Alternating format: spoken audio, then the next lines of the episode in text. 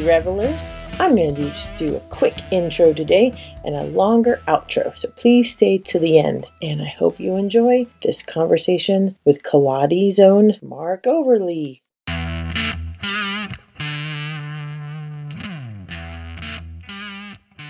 Welcome to Revel Revel. Thank you. Good to be here.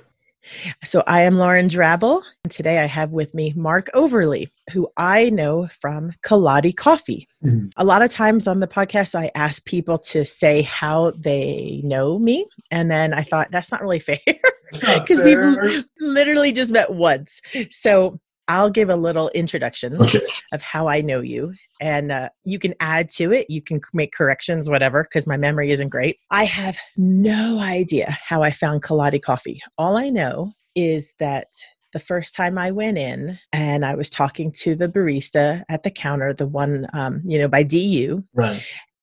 They found out it was my first time in and they said, well, here, you know, what do you think you want? We'll give it to you on the house. Right and I tried it and I was like, oh man, these guys know that they are crack dealers. Yes, they have hooked. Yes. All I know about business, I learned peddling drugs in high school. Uh huh. Yes. So I tell everybody about how great Kaladi is. I don't promise that they'll get a first free one or anything. And I take people to all the different Kaladi places if uh, if you know we're traveling around Denver right, to, right. to show them around.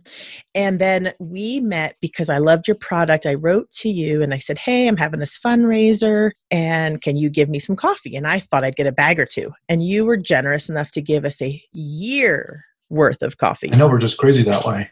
You are. And then I don't think we had any contact again until I was looking into taking ownership of the existing independent bookstore here in Conifer. And I wanted to put in a, a coffee bar. Right, right, right. And I said, if I'm going to do this, I want to do it the Kaladi way. Right. And so I contacted you and you said, well, come on down. And you gave me a tour at the new facility. Oh, this, okay. Was that, the, okay. Yeah. yeah. yeah. It was, it was before the Broadway facility opened up. Right. Yeah. Cause we did the roastery first and then slowly yeah. eased into the bar any of this sounding familiar?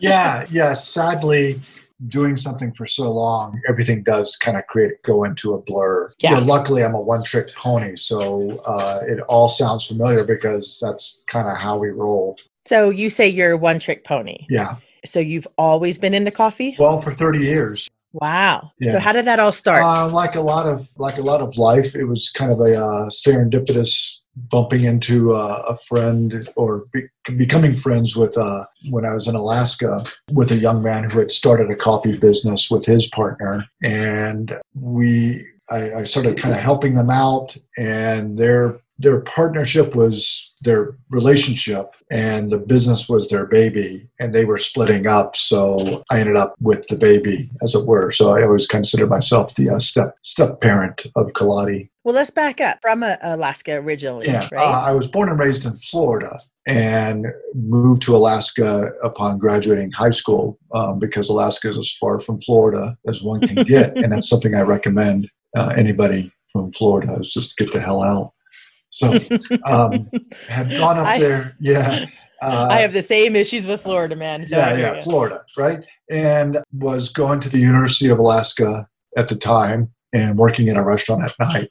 And that's how I met. Uh, his name was Frederick Sharon, and him and Brad, uh, his partner Brad Bigelow, had they had they had come up from Seattle. this is uh, the mid '80s, and uh, had started an espresso cart on the streets of Anchorage and about a year later, a friend of theirs convinced them to buy a, a roaster, a, a, small coffee roaster, and they started roasting coffee in their backyard. And then uh, bought a bigger roaster and a little, uh, you know, a little, put it in a little strip warehouse. And their idea was to try to sell coffee to restaurants and stuff like that. And then I was asked to come along because I was kind of a salesy kind of guy. And they wanted some help on that end of the business but as I said, at that point, it was that magic six years into the relationship. And so it all kind of fell apart for them. Um, but as I, said, I ended up with a uh, coffee business at age 25 and uh, had to figure out what I was going to do with it. Yeah. Okay. So you are working at a bar. Yeah. And they were your customers, and that's how you met. No, we were working together. So oh, they were working yeah, in the Frederick, bar too. Frederick uh, was a server at the same restaurant I worked at. Yeah. And what part of Alaska was this? This is Anchorage. All just happen to show up at that bar? Well, I mean, Alaska is a small place, so um, uh, It- it's and really to further kind of promote this, uh, I ended up being friends with one of the former governors of Alaska, Jay Hammond, and he always said that if you lived in Alaska for ten years, you would in fact know everybody. wow. So you know, and that proof of point by me saying my friend Governor Jay Hammond. Uh, Right. you know, because you just there's only uh, I think I forget his exact quote, but he was. I mean, he said, you know, when you live here long enough, there's really only like five thousand people who really live here. So if you live here ten years, you'll know every single one of them. Okay. I get how it all happened then. And you said it was serendipitous. Yeah, yeah. And what does that word really mean to you? Is that the word that you like to use as opposed to fate or coincidence or Oh, yeah, whatever? well, I, usually, I will usually use that instead of uh, dumb luck, which is also the way I would describe it. Um, just depending on uh, you know if I'm trying to sound intelligent or not. so the honest answer is dumb luck. I was a creative writing major, so you know. So you're 25, you've got this business that sort of lands in your lap almost like default. Yeah, yeah, and and, and what you know what it got down to is that uh, the fact is in the mid '80s nobody really cared about coffee, and and the fact was is that the coffee that they were bringing in was quite expensive. It was more than twice as much money as what other coffees would be. And if, and if you're selling coffees, to, to especially to food service, you know, being twice as much money as your competitor is is not a good position to be in. Uh, I always use the kind of example of the restaurant I worked in, which I'll I'll leave unnamed uh, for this very reason, is that I would say at the restaurant, you know, here at this restaurant, we only use the very best, unless of course we come across something a little cheaper. and that's kind of the restaurant business. So I remember when I first met them, they said, you know, we're trying to do this. I kind of looked at what they were doing, and I thought, you know, this is this is kind of stupid because uh, restaurants are not going to pay this kind of money, and you're just some little, you know, little roaster. And honestly, who cares? It's coffee. You know, what's the big deal? But what had happened later in the year, they they had a, a booth at the state Alaska State Fair in which they served espresso drinks, and that was also my introduction to espresso. Was helping them out at the uh, at the state fair, and we only served like it was lattes, cappuccinos, and mochas, and we made mochas from Nestle Quik Oh my. Oh and my. um, it was a piston espresso machine. I don't know if you've ever seen one of those piston machines where you pull the lever down Yes. Kind of like a Guinness tap. Yes, exactly. And from about an hour before the state fair would open to an hour to the state fair would close every night, where we had to take a four by eight sheet of plywood and say the line stops here, you would be nonstop. So, you know, in the, uh, the year that I met them, I think they had a total of $110,000 in sales for the year. And 60,000 of that was the 10 days at the state fair. Oh wow. So it, it was just like, what are you guys doing? You know, this the rest of the year, you're you're wasting your time. And well, I'm the idiot that ended up with the, the business. But what it taught me was that while there may be no room in the coffee world, uh, I could try to just focus on espresso. And that's honestly what the Alaska business was. We were an espresso company, and even to this day, I, I um, I'm more of an espresso person who likes coffee, and that's kind of how, our business is run. Up in Alaska, 75% of our roasting volume was espresso, the espresso blend, 10% was decaf, 15% was everything else. Here, it's 60% of our volume is espresso blends, uh, still 10% decaf, and you know, 30% everything else. So that still kind of applies. We're an espresso roaster who roasts coffee. So I don't know if you've had a chance to listen to any of the other episodes, and I don't want to tell you how to answer this, but I want to give you a little bit of guidance. I want to hear the weird, circuitous manner. Don't give me the straight shot, okay? What made you leave Alaska and come to Denver, or was there even somewhere in between? Uh, there, there wasn't it. Um, again, uh, we'll, we'll use the word serendipitous. We had, by that point, this is 1998 and 1999, uh, the company had that, by that point in Alaska had grown to be the largest coffee roaster in Alaska. So suffice it to say, my strategy of focusing on espresso was the right one. Of course, uh, along the way, Starbucks came along, so I can't take credit for them. But we Ooh, we won't use Yeah. that word if we don't have to, okay? well, I love Starbucks. Okay, tell me why. Them, without them, uh, there would be no us. So it was Starbucks that made these espresso beverages mainstream. And that is what fueled the market. And uh, we rode on the coattails of Starbucks. So without Starbucks, there would have been no Kaladi. Okay. Uh, so, you know, to take the, the most circuitous route, uh, in Alaska, I realized in the early days that I did not have the funds to become a Starbucks but I could become a, um, a source for people who wanted to do their own espresso bars and coffee shops. So we focused on having all the supplies necessary for people who were looking to do, do that. And there's an old saying in Alaska if you want to make money in a gold rush, sell shovels. And that's what we did. Ah. Uh, we were an espresso machine dealer, did espresso machines, uh, espresso coffees, did a training. Everything was focused on helping people to do that. In fact, we in Alaska became the second highest volume uh, espresso machine dealer in the country. Hmm. And we were second only to the dealer who had all of Washington and Portland, Oregon Dang. for their yeah. market. So, I mean, we were selling, we were bringing in espresso machines at one point by the truckload uh, because there was just none, none there. Well, this all uh, expanded very, very quickly. Uh, the company grew very quickly itself. We ended up opening up our, a number of our own stores what it kind of got down to is that we had become the Starbucks of Alaska because I was convinced that they were coming. Mm-hmm. And uh, there was already another coffee roaster who was established coffee roaster there, and they had the grocery store accounts and they had the white tablecloth restaurants. So they already had the market. I, I essentially had to work around them, and I was concerned about if Starbucks came, we would be the number three roaster. Mm. And you never want to be the number three brand, right? Right. Because what's the number one uh, hamburger restaurant? McDonald's. Right. And who's number two? Mm, Burger King. And who's number three? Mm. Who cares? Right. I'm like, I, I would be guessing for sure. Right. Who cares? Right.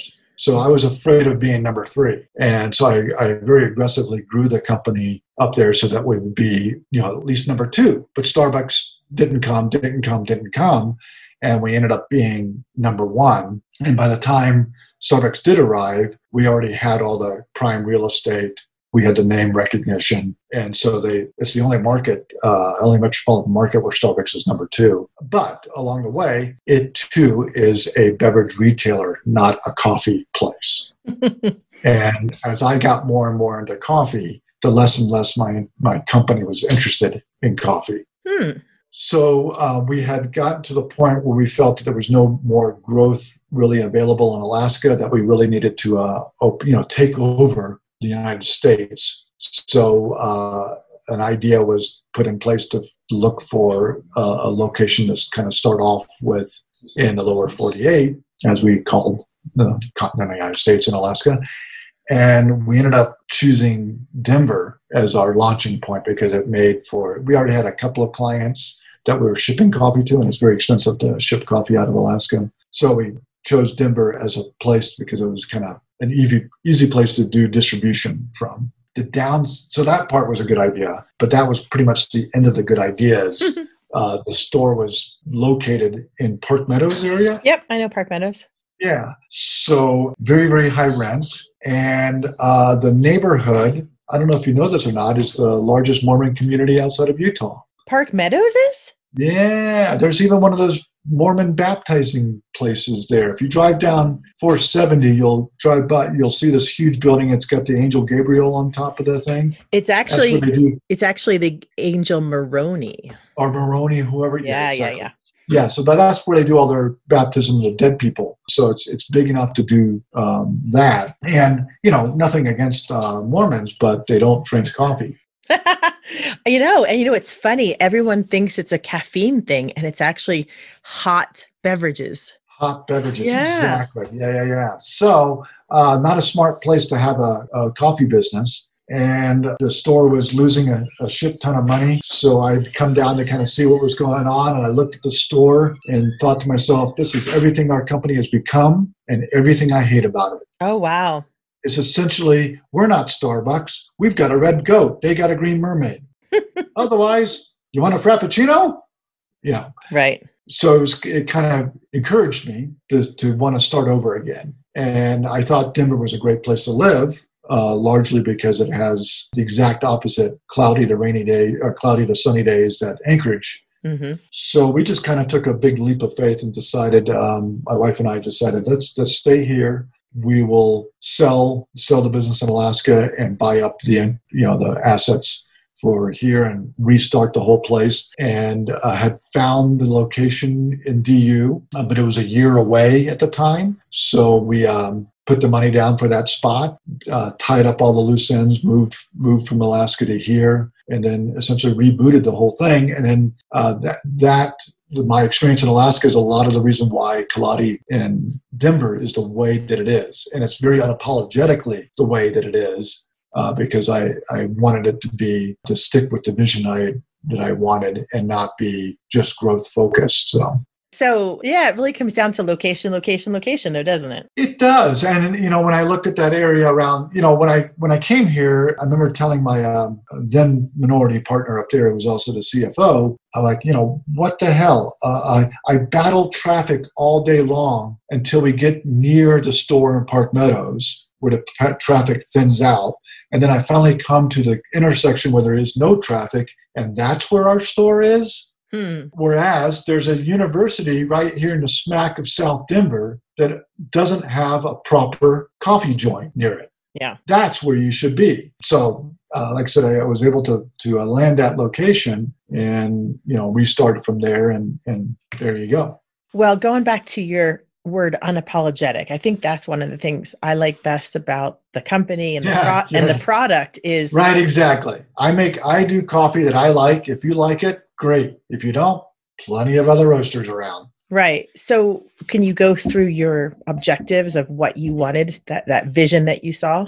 Oh, okay. So, as I mentioned, you know, we're we're an espresso company that roasts coffee, but I became quite interested in coffee. So, what about the same period of time as I was getting interested in coffee was the whole um, movement toward cooperative, organic, and fair trade coffees. And I found that those were the vehicle for me to get to the kind of coffee quality that I was interested in. And so I began, I, at the time, I was doing a significant amount of travel, uh, trying, just trying to figure out what it was and, that I liked in, in coffees, and then how do I get it and keep it, kind of a thing. So I kind of developed these different relationships in country that we could source the coffees that I that I was interested in, in bringing in. And then, um, so in a, to as an example, or you know, in a contrast, in Alaska, I only had a few different coffees that I could source that I would make dozens of blends out of. I would just kind of reformulate, you know, the blends you know, make it look like I had a bunch of coffee, but they were all blends. Uh, and people love the idea of blends because you know you just name it after something exotic, and it, you know there you go. Whereas here, I don't know if you ever looked closely at the coffee board. Have you noticed how many blends we have on the coffee board? Maybe two or three zero. Oh, wow. Okay. You have to ask for a blend. Oh. The only oh. blend we really have is the espresso blend. But if you look at the coffee board, there are no blends listed, only single origins. And I just thought it was me just buying the single origins. I didn't really pay attention, right, I guess. Yeah. It, you know, and, and it's, and it's just, that's the way it is. We don't even, you know, so we don't even offer blends so, and that's how I went. I wanted to focus on the people growing the coffee rather than us as a roaster. I wanted to be transparent to the coffees itself so that when you find the coffee you like, you know, we, we essentially kind of treat it like a uh, way, the way I kind of looked at it is there isn't one best coffee. Mm-hmm, right. Each of us, each of us in our mind has an ideal of what we like in a coffee. So our job as a roaster is to offer a range of coffees and then uh, when you come in, and uh, I don't, uh, hopefully maybe this was your experience when you started asking about coffee, they began asking you questions as to what you liked, and then they matched up a coffee to you. And once you found that coffee, that became your coffee. And do you train them on what questions to ask? Yes, we're very uh, deep on that that part of the of the of the training is to to ensure that so that they're selling the the goal is that they sell you what you like, not what they like. Mm-hmm. And in fact, during the training, uh, I'm the, uh, it's we will specifically sidestep that question. Uh, well, which one do you like? Which you know, and always kind of keep trying to get it back to there because taste is subjective. So what I might like may be very, very different from what you like. So our job is to find the coffee that you like rather than what happens to be our favorite coffee. Now, that all being said, we have one coffee that, that accounts for half of our sales of single origin coffees. And it's kind of not by mistake because we've engineered that coffee to be the ideal coffee. Which one is that? Uh, the Peru Andes Gold. I love it, but I mean, everybody does because it's engineered that way. But I mean, if I had my druthers, I drink Kona year round. Yes, yeah, yeah, yeah, for sixty dollars a pound. So I yeah. don't care. I just want it. you want to you want to know a little secret? What? Buy the Mexico. Tastes just like the Kona. Really? Yeah. Because the Chiapas. Yeah. I've had the Chiapas. I'm going to have to go straight cup to cup. I know it's a dead ringer. In fact, it's so much of a dead ringer that uh, years ago there was a huge uh, issue because one of the largest uh, Kona coffee producers and exporters was also a roaster. Mm-hmm. And so they were allowed to import coffee as well. But then when they started adding up the numbers, they were importing a lot more coffee than they were roasting. And it turned out 90% of the coffee they were exporting as Kona was Mexico. Wow. Because hmm. it is, they are dead ringers for each other. So uh, I always call Mexico the poor man's Kona because it's a, it's the same flavor profile.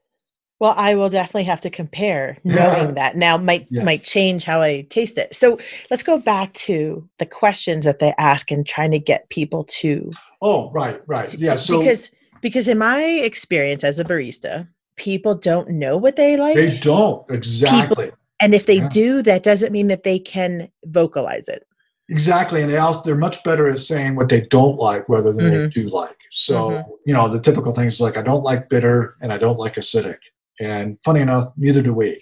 So so what what we do is we start kind of asking begin asking questions on what kind of brewer that they have. Uh, do they drink the coffee with cream or sugar? Uh, asking different types of questions and kind of getting a sense of do you like fruit forward coffees? Do you like roastier coffees? That kind of thing. We'll kind of nail it in uh, from there. The last thing that every staff person gets uh, during their training packet is a cupping session with me and I explain our strategy on how how how I buy coffee and how we sell coffee and, and in very much the way that people buy coffee. So we have customers uh, you can break coffee customers down to kind of three three types for coming into our shop. Uh, the first majority of them, they know what they want. They're coming in there for their Peru Andes Gold. I want my Peru Andes Gold. Don't try to sell me something else. I just want my Peru Andes Gold. Or Trieste Cafe, you know, the espresso mm-hmm. blend. Yep. Then you have the other customer who wants to come in and just stare at the board and read at every single thing that's there. And uh, all we have to do for those customers is let them know that the coffees are arranged from lightest to strongest. So they have some kind of um, moment from there and then let them pick whatever they want. And then that third customer is going to be the one that's kind of like, well, what do you like? And then that's when we start kind of doing the, uh, uh, the questionnaire kind of thing, where we kind of qualify the customer, what they're looking for, and then try to match up that. And I kind of use the same, just as you're saying, most people don't know what they're looking for and I usually kind of use the um, uh, my way of uh, approaching it. It's like a person going into a wine store mm-hmm. and saying, "I want to buy a bottle of wine." And the wine guy says, "Okay, what do you like?" And you say, "Well, I like red wine." And they said, "Okay, well, our cabernets, you know, red wine's over here. Do you want a Cabernet, Merlot, Pinot Noir? What are you thinking about?" Oh, I want a red wine. I love red wine. I mean, the redder, the better. It cannot be red enough that's that's a lot of how coffee people are as well. They just they have a limited set. It's it's just as challenging for them to for a person who's into coffee to try to find what they're looking for as it is for the wine person because you're just kind of going, what the hell? And a lot of times, you know, coffee coffee roasters and coffee uh, sellers are no help because they use stupid names. They don't agree on how to describe coffees. So, uh, as you've probably noticed, we have a really specific way on how we describe the coffees on there, and we will follow that all along. So, once you've kind of got into our way of describing it, we'll always describe the coffee on body, taste, and aroma, and it will follow that each time. So, once you kind of, it's like, oh, okay, I, I kind of like this kind of, I like cocoa. I like, you know, I like, or I like um, jasmine, you know, so you can start kind of following along that that's going to be interesting. And we're going to describe the coffees just as they taste, not trying to use a bunch of crazy ass marketing jargon to try to floof it up. So we're very that way we can the customer can find what they're looking for, because the idea is that again, once you find the coffee you're looking for, you're kind of sold for life. And then our job from there is to make sure that coffee always tastes that way each time you come in.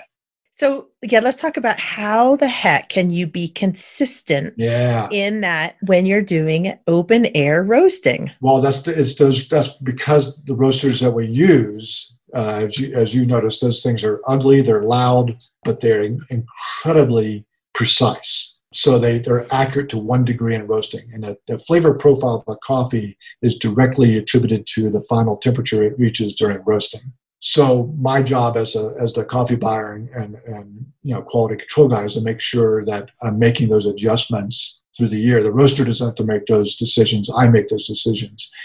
And no matter who runs the roaster, so long as they put the correct temperature in, it will come out as I expect it. And then I, you know, regularly taste the coffees, make sure everything's kind of where it, where it needs to be, making adjustments on a, on a degree here, degree there, depending on if it's new crop coming in or if the coffee is starting to kind of get to the end of its crop cycle and we're having to make adjustments to keep the flavor profile correct.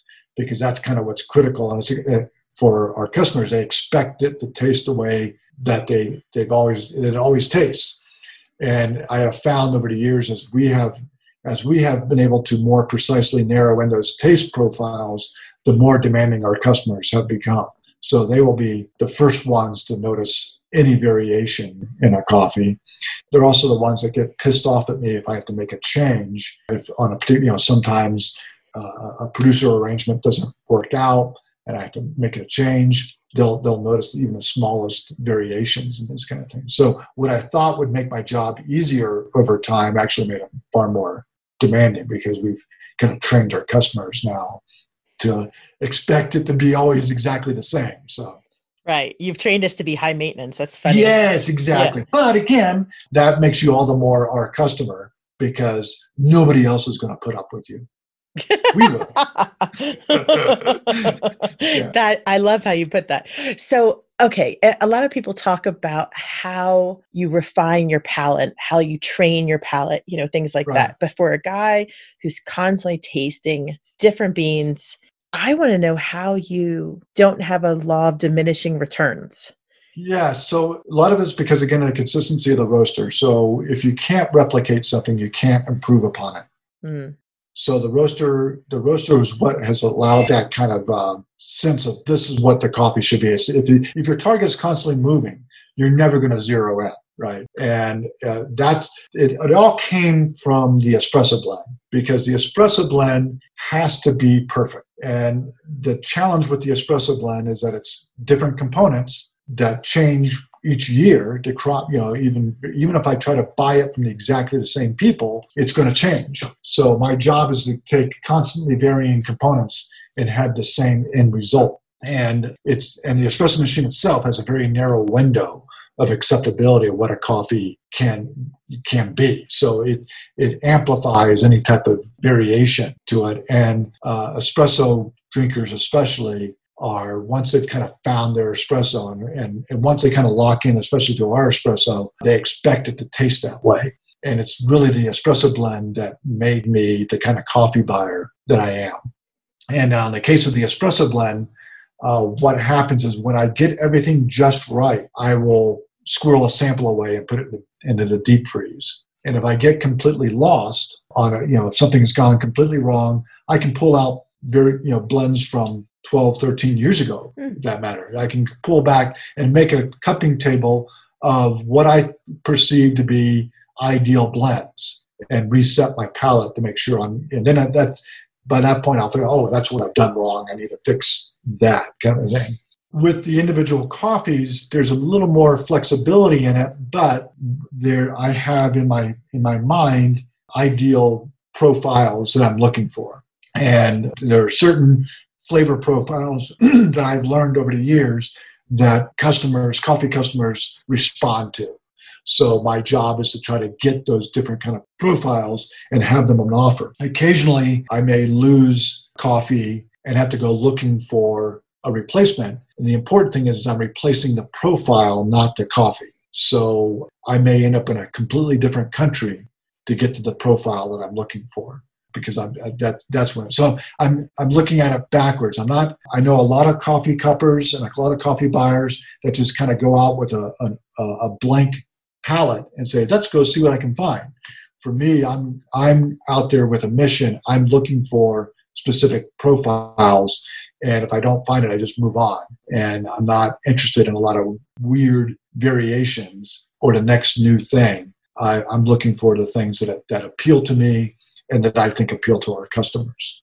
So I think the most fascinating thing to me about all of this is you're a creative writing guy from Florida yeah. who runs away from the humidity Florida. and whatnot uh, from Florida, yeah. goes to Alaska, far as away as you can, not knowing that it's going to take you into the coffee world. Right. It sort of lands in your lap. How did you know that you were going to be good at all of this?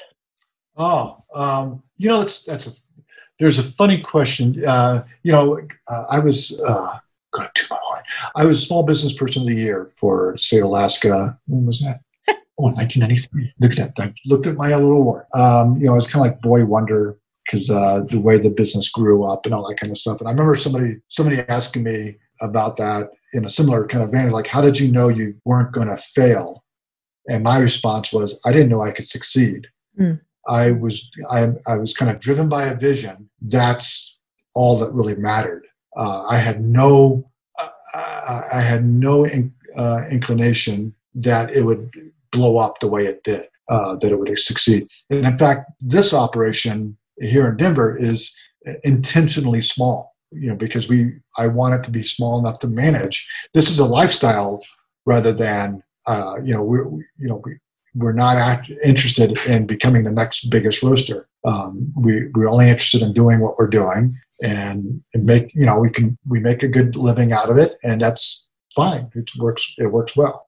And I'm not freaking out about how lever- over leveraged we are or you know going to feed the beast the business, everything's paid for. The staff are well paid. We, uh, you know, we keep them as long as we can, and you know, there you are. So, but I didn't mean successful. I meant how did Mark Overly know he was going to be good at tasting coffees oh, and working oh. working with like training people and sourcing product and you know all of the different things that your job ends up being about? So like let's go back. When you were young when you were uh-huh. growing up did you have a, a palate yeah. A palate yeah, that was dad, no no it wasn't about that at all uh, what it was is my dad was a small business person, so I grew up in a small business, and I saw the world as uh, through the eyes of small business. So when I went to school in the bus, it wasn't that we're just driving by I, I knew, oh, that's their such such business. That's that's family's business.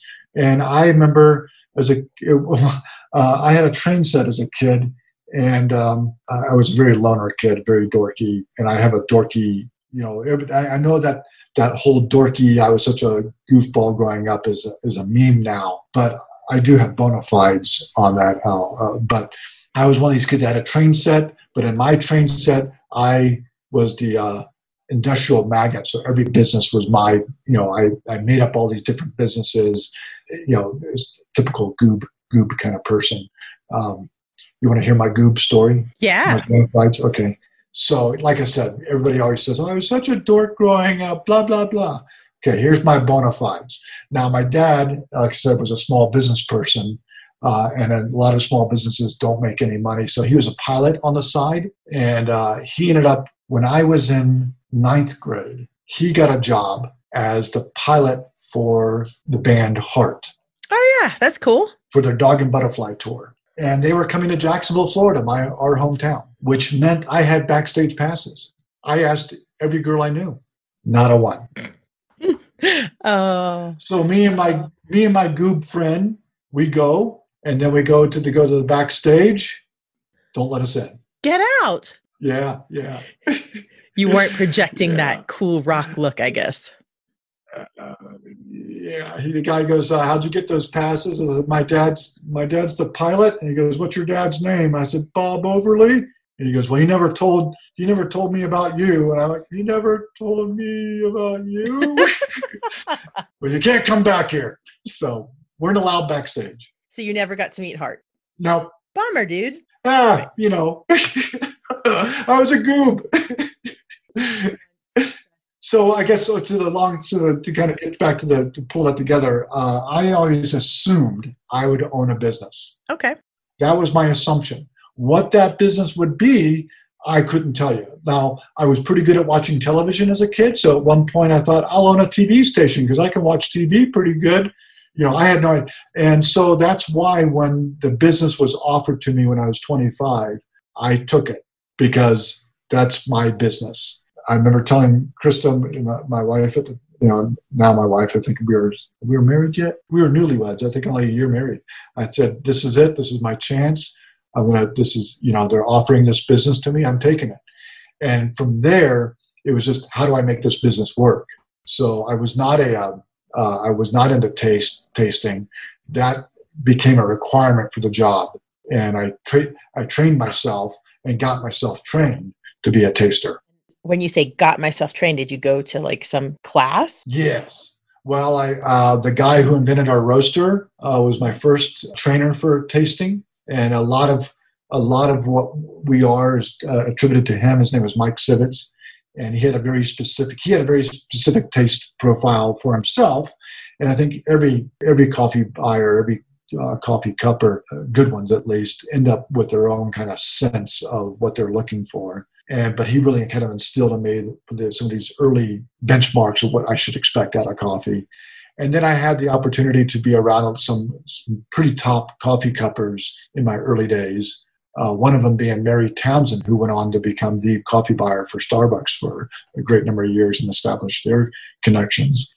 So uh, it really helped from there. And then I began uh, befriended uh, coffee importers, and so that's how I was able to kind of piggyback, hitchhike my way into the coffee producing countries. I didn't go by myself. I went with coffee professionals and essentially learned what they were doing. And that's how I established those kind of connections and, and then how, how to go about coffee coffee cupping and do profiling. Do you have any other serendipitous sort of stories about how it all just came together? Because I kind of am picturing this fantasy league of coffee people all just converging somehow together to make this happen for you. Huh.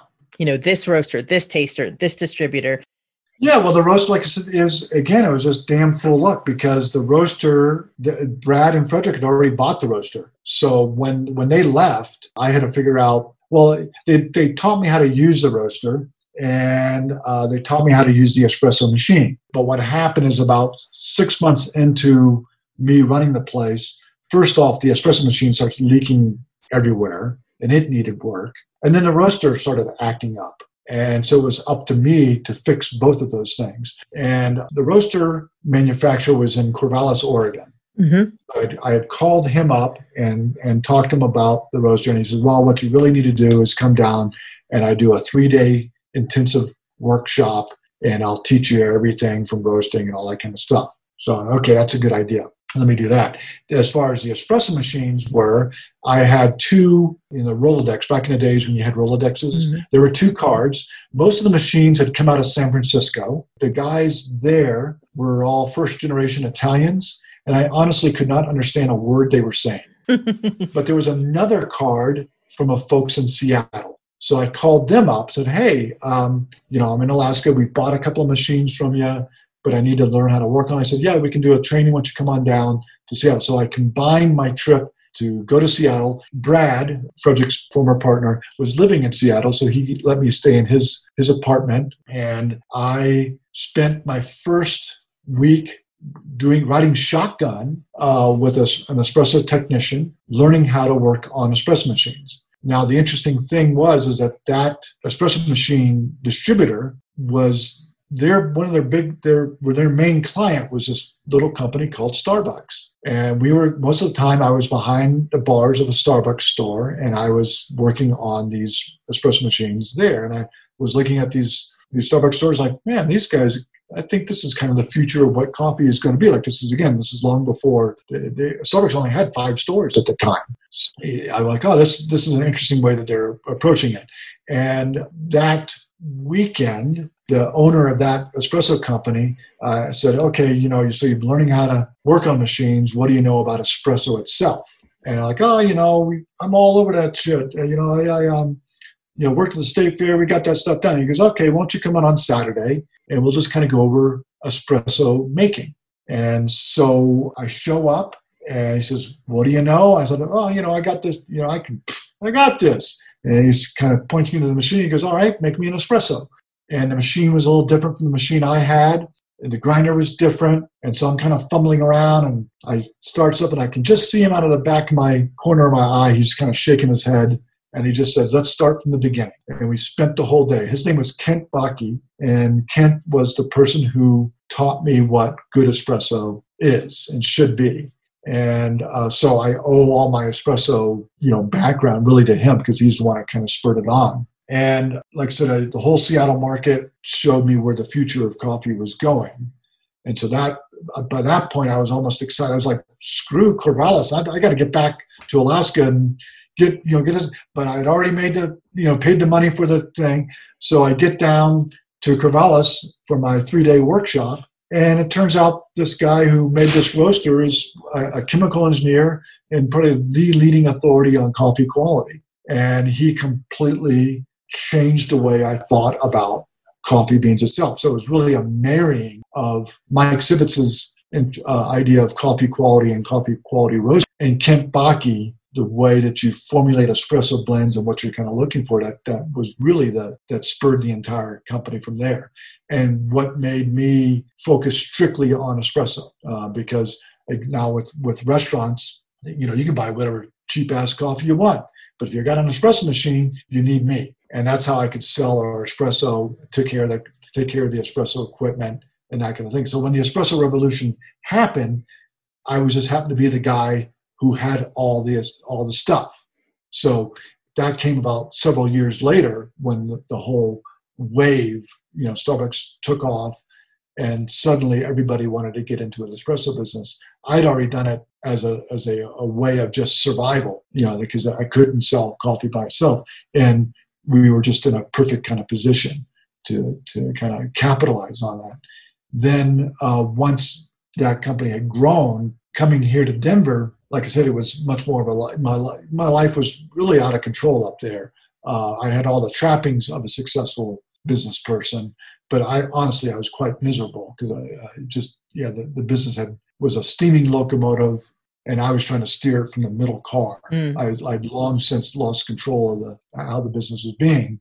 So this really became gave me the opportunity to restart, reboot the whole thing, and then bring it back to my. Now I have to say that there was a period of time that before that was to occur, the person who I'd been traveling the most with in coffee country, growing countries as an as a, an importer was courting me to take over his business yeah. as a uh, coffee supplier. And for a year, I did that.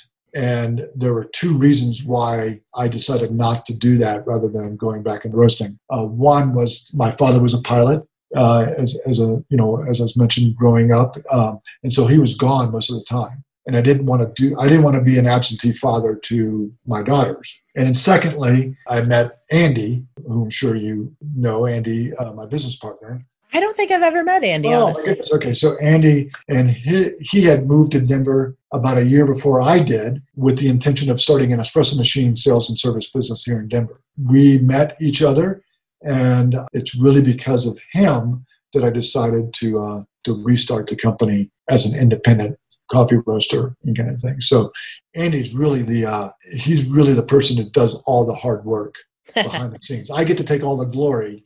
He's the one that does. He takes care of all the maintenance of the equipment. He takes care of the um, the money, finances of the business. He keeps the whole business on track. In that regard, it allows me the freedom just to kind of do my little idealized vision bullshit. Well, I love this about how you've met all these people and the network that you've created. I really can't stand people who think that they've done everything on their own and don't yeah. realize there's no such thing. Yeah. yeah. Uh, and they like to pretend it is and oh they God. did everything. Yeah, yeah. I, I have yeah. I, am full of stories. So if you if I may, I'll tell you another story. Please do. Um, when I was uh, in Alaska, because I was, you know, the entrepreneur guy, they had invited me to the university to do a talk on entrepreneurship to this this class of students. So I, I of course did yes because I was a ham promoting. I was always promoting. So I get there and I do my little dog and pony show about you know how great Kaladi is and how smart I am. And then they it opened up the questions and they start drilling me about you know how do I do my risk analysis or blah blah all these kind of things. And I finally like, well, wait, wait a second, what what class is this? And they said it's entrepreneurship. And I said, so you're studying entrepreneurs or you want to be entrepreneurs? And they said, oh, we want to be entrepreneurs. And I'm like, what level class is this?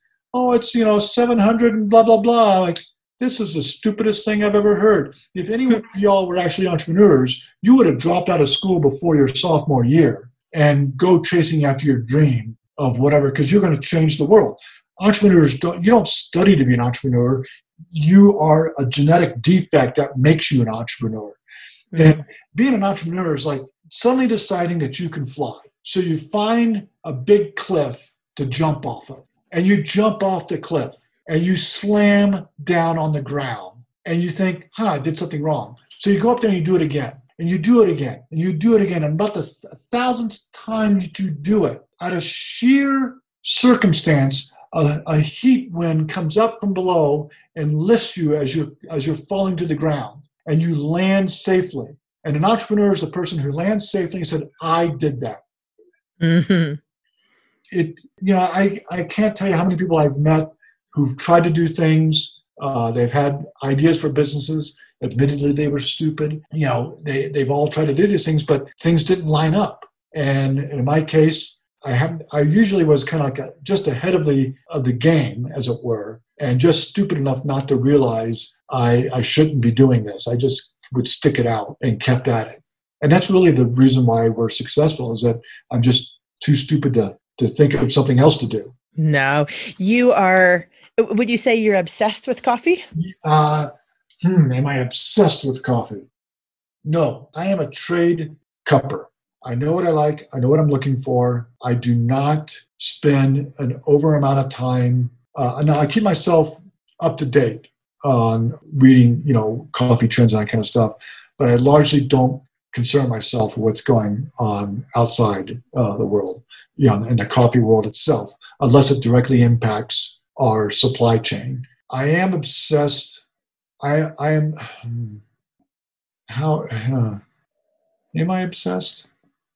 I guess that's not a good question to really ask me. Um, I'm sure people might consider myself obsessive, uh, but I do. I ex- I have expectations of what I what the coffee should be, and I will you have exacting standards more than yeah, obsession. exactly. Right, right. Okay. And that's that's what I, if it, it either meets the standards or it doesn't. If it doesn't, I'm not interested. You cannot convince me any otherwise.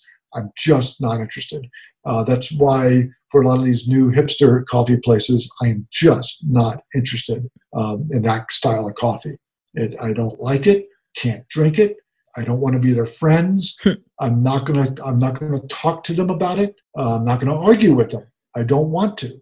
So normally, when I'm talking to people on the podcast, things come up and it reminds me of a book that I've read and I say, Hey, have you read this book? Or I ask quite pointedly, like, what right. books helped you along the way? But you know, it's yeah. funny. And I, I do want to get there. But what's funny about this conversation is that instead of a book, I'm picturing a particular episode of Anthony Bourdain's No Reservations. I don't know if oh, you yeah? ever.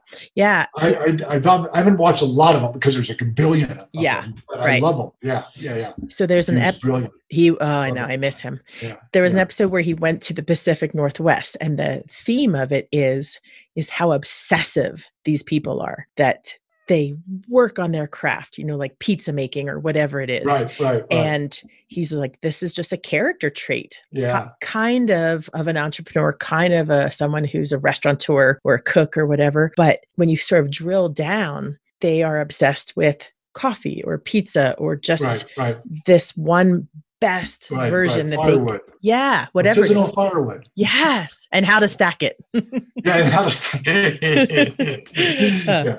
So anyway, uh, you might want to check that out. Yeah. So now to be circuitous myself, you know, I didn't want this to be a one note type of a interview where we only talk about coffee, even though that'd be the main thing. So I did a little um, stalking you on Facebook. Oh, uh, oh, you found my other obsession. Cars. Cars, yes. Um, yeah. Yes, very much so. It's true. So I noticed that you do post some books up there, and I thought, oh, that's good. I like this guy. But then I saw the I saw the car thing, particularly yes. the British cars, yes, and I have yes, to. Yeah, that's my father again. We we all have to living life. Yeah, my father. When I was growing up, my dad. We always had some unusual car. Um, the ones that stuck out to me, he had a couple of Jaguars. And as, as a young man, I just thought those cars were about the coolest thing ever. And so it always kind of stuck stuck with me. So you're from Jacksonville and you had Jaguars. So that's awesome. Oh, yeah. I didn't mean Yeah, yeah. But very few people will even have heard of this. I think you'll appreciate it. My husband is actually from Caterham, England. Well, is that right? I had a Caterham. You had a Caterham car. In fact, I did. I built it here, and in the first year we were open in uh, at DU, I would park that car out front. Isn't that hilarious? Yeah. And you sold it? I had to because uh, that was so I had to Caterham when I was still sort of officially with the Alaska. I was still, you know, Alaska Kaladi. And when I sold the business up in Alaska, you know, I was staring staring at a, um, an unknown amount of time without an income. Mm. So all toys had to go. So the Caterham had to go as well. So I did sell the Caterham. Uh, I'm glad that you at least knew what I was talking about because he, you know, he has to explain. Some people are like, "No, never heard of that," and he's like, yeah. oh, "Come on, it's the only thing we're famous for." well, it's a good thing to be famous for too. Uh, but yeah. anyway, yes, you would. It does uh, resign you to other nerds that only know that kind of stuff. Yeah, yeah, yeah, uh, yeah. So, what kind of cars do you have right now? So I I only have uh, I have two cars, and they're they're both toys. One is a, an FJ Cruiser, a, a, manual transmission FJ Cruiser, which I'm sure if you've seen on our Facebook, we take out and because you know whether where it says only high clearance four wheel drives from here on out, that's where mm-hmm. I want to go. You know, yeah. So we have that vehicle, and I've always had a, a small, uh, always had a British sports car. Uh, my first one was up in Alaska uh, I worked when I, before uh, going to the University of Alaska, and the whole reason why I was known as a sales guy is because I worked for a car dealership. I was just, when I was 19 years old, I was selling cars at a, at a hmm. Toyota dealership, and so I um, developed a uh, an affinity even for Toyotas. But like I said, uh, I have a genetic defect that um, hmm. makes me um, desire uh, British British cars. So my very first one was this MGB that I bought uh, was my very first uh, car, and just it was a rust bucket, but a great, great car, and that ended up becoming a string of different MGs. And in fact, when we moved here, I had oh, see, when we moved to before we moved to Denver, uh, I had an Austin Healey Sprite, which I autocrossed. Oh, um, oh, cool. I had an MGC GT, that's a six cylinder MG, and an MGA coupe and a Porsche 928, which was my daily driver in, in Alaska, along with a Volkswagen camper. That was just my car. Then Krista had her car. Those are my cars. Yeah. So I'd always kind of had a, a, shit ton of cars. Uh, I, I ended up getting rid of everything uh, except the MGA ended up underneath my brother's deck in Alaska and just kind of sat there. And uh, when I came down here, I brought the Austin Healey with me and um, the, the Austin Healey I uh, I bought and kind of did my own kind of DIY restoration. Not very good because I was more interested in the end rather than I didn't want it to be. A, I just wanted to race the car. That's all I cared about doing. And I kind of wore the car out and decided, well, I don't want to rebuild this the same car all over again. Uh, what I want is more performance, but not more car. Mm. And the only way to get more performance without getting more car was a Caterham Super 7. And there happened to be a dealer here in Denver. So I bought a Caterham and built it here in Denver. Sold the Austin Healey for the engine and transmission for the Caterham. Uh, but then, like I said, that's at that point is when I decided to sell the business and I needed to sell the Caterham. And there was a couple of few years where I didn't get to have uh, a toy, but I had the MGA. My brother bought the MGA down to me. And the Caterham was the car that kind of taught me how to drive Oh, and made me fully appreciate the possible genius in engineering. And especially because you're building the car, so you're seeing how the car was put together. yeah. And I just found it quite fascinating that the person who designed the Caterham was originally a Lotus. So, and Caterham was a Lotus dealer. So Lotus, Lotus was a company who was very famous in Formula One and racing. And um, their dictum was to um, you you uh, simplify and then add lightness. So they were famous for winning races with cars half the size of their competition. Back back in the day, they were up against Ferrari uh, in Formula One, and they I forget what the quote was, but uh, they were asking, you know, why is it that Lotus outperforms Ferrari? And uh, the Lotus people said, well, Ferrari starts with a heavy car, and they start removing weight until the car is competitive. At Lotus, we start with a piece of paper and we add weight until we finish the race. Oh, that's a good so line. they're always known to be very fast but fragile automobiles. Uh, but just in just engineering genius. Colin Chapman, the guy behind Lotus, was a was an engineer, he always he always came up with these very creative ways of making the car lighter but yet more capable performance out of it with with minimal amounts of uh, structure uh, to the car. And he was just brilliant that way.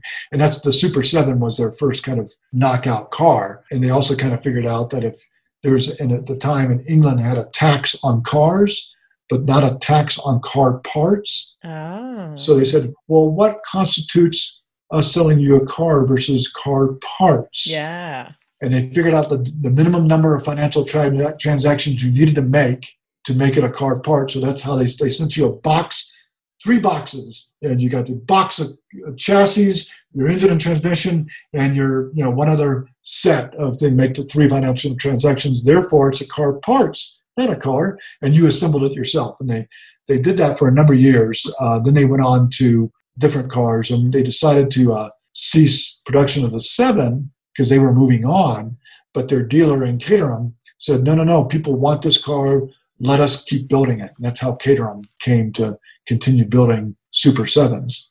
Well, that car made me obsessed with Lotus cars. And so this just this last year, I kept the MG because it's always been a good little fun little car. But from a performance standpoint, MGs are quite dogged underperformers. Yeah. Reli- rugged and reliable, but pretty pretty stodgy when it comes to you could drive that car flat out and nobody would ever notice so I, I decided this last year that I this was a year I, I wanted to to uh, to get a Lotus, and there's uh, a couple of specific models I was uh, interested in, and one had come up for sale, but it meant me selling the MG before I could buy that one. So I put my MG up for sale, sold it, but the other car had sold by the time got mine. But uh, I found uh, another one on the Lotus forums because I became obsessed with finding. And as it turned out, there was a guy in California that had one, and so I bought bought that one. And uh, it's it's a freaking brilliant car, uh, and being completely unknown, so nobody knows what the thing is. Um, but that suits me just fine. I love it when you first started talking about the Caterham car, I think you said about it that that's how you learn to drive or it made yeah, you a better driver. Yeah. What does that mean as an adult? What does it mean to learn how to drive? Because you were already driving for years. Well, uh, but I was autocrossing. So autocrossing is is a uh, a form of racing against the clock. It's individual individual people against. So I the Austin Healey taught me how to get the most out of our Ah. The Super 7 taught me how to drive. I, the Super 7 is essentially a thinly disguised race car that somehow you is road legal uh, for very dubious reasons. Um, but uh, I used to take it out to uh, second, at the time Second Creek Raceway was open, and you could do non-competitive racing with it. And so I was able to, to go up against other cars and the Super 7 is really the car that taught me how to how to drive, how to really get the most out of a car. And the Super Super 7 rewarded good driving techniques. So you really learned what the car was capable of doing and what you were capable of, of doing. And you could beat everybody. It was it was great fun. so I am totally not a car person, which makes this really funny. So you're talking, and the two things I'm thinking about is, of course, Ford versus Ferrari, uh, which is a great movie. But also, yeah, have yeah. you read The Art of Racing in the Rain? No, I haven't. Uh, well, now I'm going to have to see. I'm going to have to right. tell you to go read it and then tell me, come yeah, back right? and tell me what you thought about it. Um, yeah, it's funny. I, I haven't read that. I do. I do read, you know, a number of car books, but they're often kind of obscure and nonfiction. Yeah, yeah, yeah. yeah. I read. I mostly read fiction, though. Yeah, I, I saw that on yeah. Facebook. I think the only book I've ever read about that had anything to do with cars at all, uh, definitely about racing, was The Art of Racing in the Rain. And really, I probably read it because of the dog. The I don't know if you know yeah, the the yeah. dog is the narrator. Yeah, I remember hearing the premise, but I never. It's a tearjerker, though. yeah. yeah, yeah. well, I want to thank you for your time. I should let you get back to work. Sounds like things have been getting busier over there. Yeah, it happens here. Yeah. it was my pleasure. Yeah, thank you so much for doing this. I look forward to seeing you in person. Oh, let, us end on this little fun note. So, I don't know how you were holed up, how long you were holed up, you know, at the beginning of COVID, um, you know, trying to run businesses and everything. But from a from a person who doesn't have to leave the house point of view, you know, I'm up in Conifer and I'm like, I'm missing Denver. I'm missing going out and doing things. Right, right. So when we finally decided, okay, you know, we're going to go down, we're going to hit a few places, try to have a day out, but not, you know, really right. interact yeah, yeah. with anybody. Right. Yeah. the first thing I did was I called Kaladi to see if they were open yes. and doing takeout. Yeah. And that first sip after having i mean i can i can make decent coffee at home but it's not the same thing.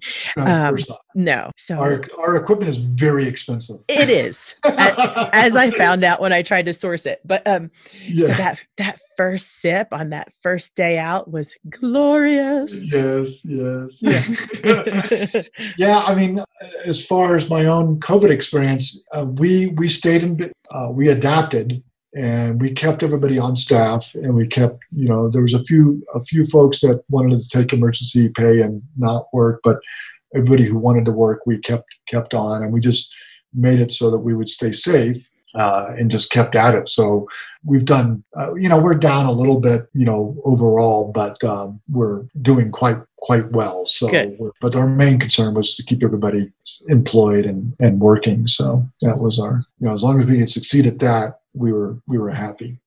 Well, excellent. I've enjoyed talking to you and I thank you for being on and making time for me. Yay, thanks. Yes, it was my my pleasure. I had a lot of fun. I get to talk about my favorite subject, me. that, that always makes a good guest. Right.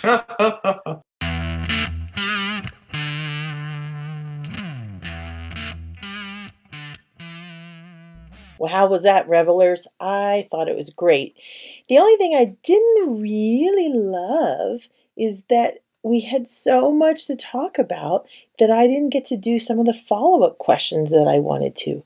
I saw the clock and I knew time was up, and I had to stop asking all the questions I wanted to, which is such a bummer when you have to say goodbye. The other thing to know for the folks who don't look at all the text that I put up on the website or on the different apps that shows, you know, the episode information. What you'll want to know is that Mark has given all of us revelers who have listened to this episode or just looked online uh, a special code to get his fantastic coffee. You get 20% off now through the end of September 2020. The code is REVEL20, and I hope you use it and I hope you love it. And let me know what you think. Thanks for listening.